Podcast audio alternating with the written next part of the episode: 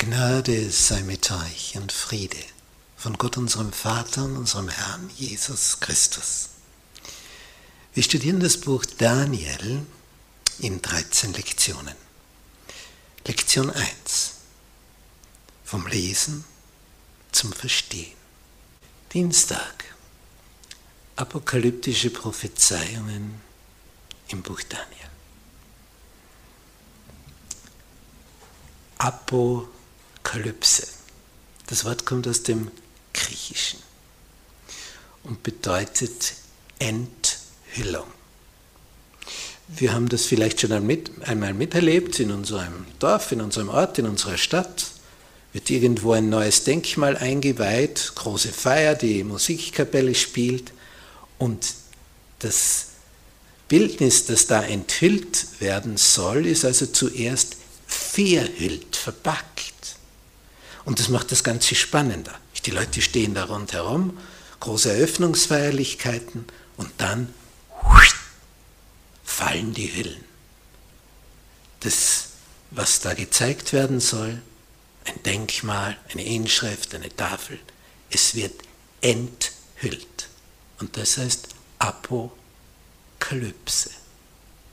Eine Enthüllung. Es wird etwas sichtbar. Und das ist das Besondere im Buch Daniel.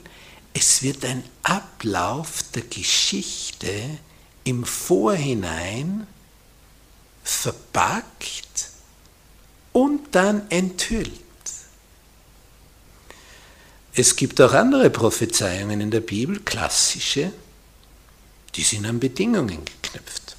Wir kennen die Geschichte des Propheten Jona, der wurde aufgerufen, nach Ninive zu gehen.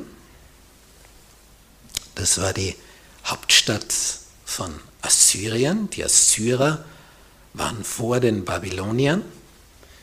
Und Assur liegt im heutigen Irak.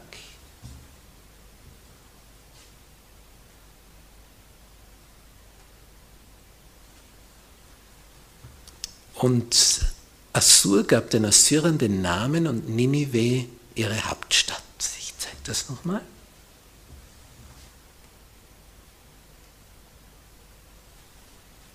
Beide am Tigris gelegen. Und so am Höhepunkt der Macht der Assyrer war also Ninive eine Welthauptstadt, aber moralisch verdorben.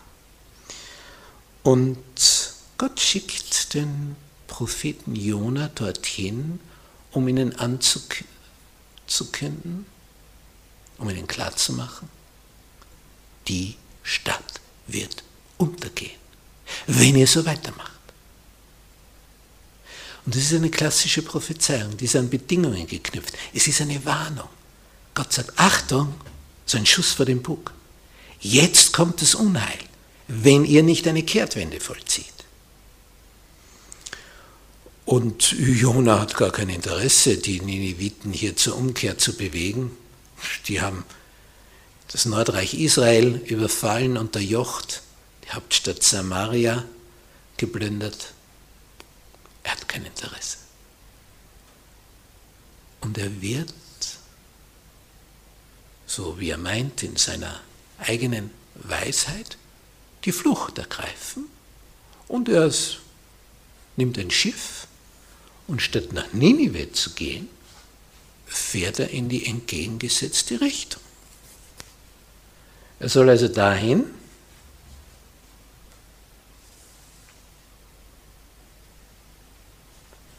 und was macht er? Er nimmt ein Schiff und fährt nach Westen. Also diametral entgegengesetzt. Aber dann kommt ein Sturm. Und der Sturm ist so heftig, dass die Seeleute, die also schon einiges erlebt haben, befürchten, das ist der letzte Sturm. Sie werden untergehen.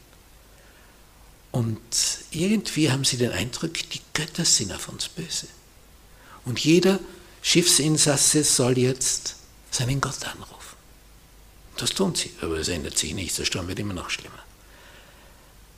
Und dann findet man Jona, der schläft unten im Bauch des Schiffes und Dann wird er aufgerufen, komm, fleh deinen Gott an, da ist so ein Sturm, irgendetwas stimmt nicht.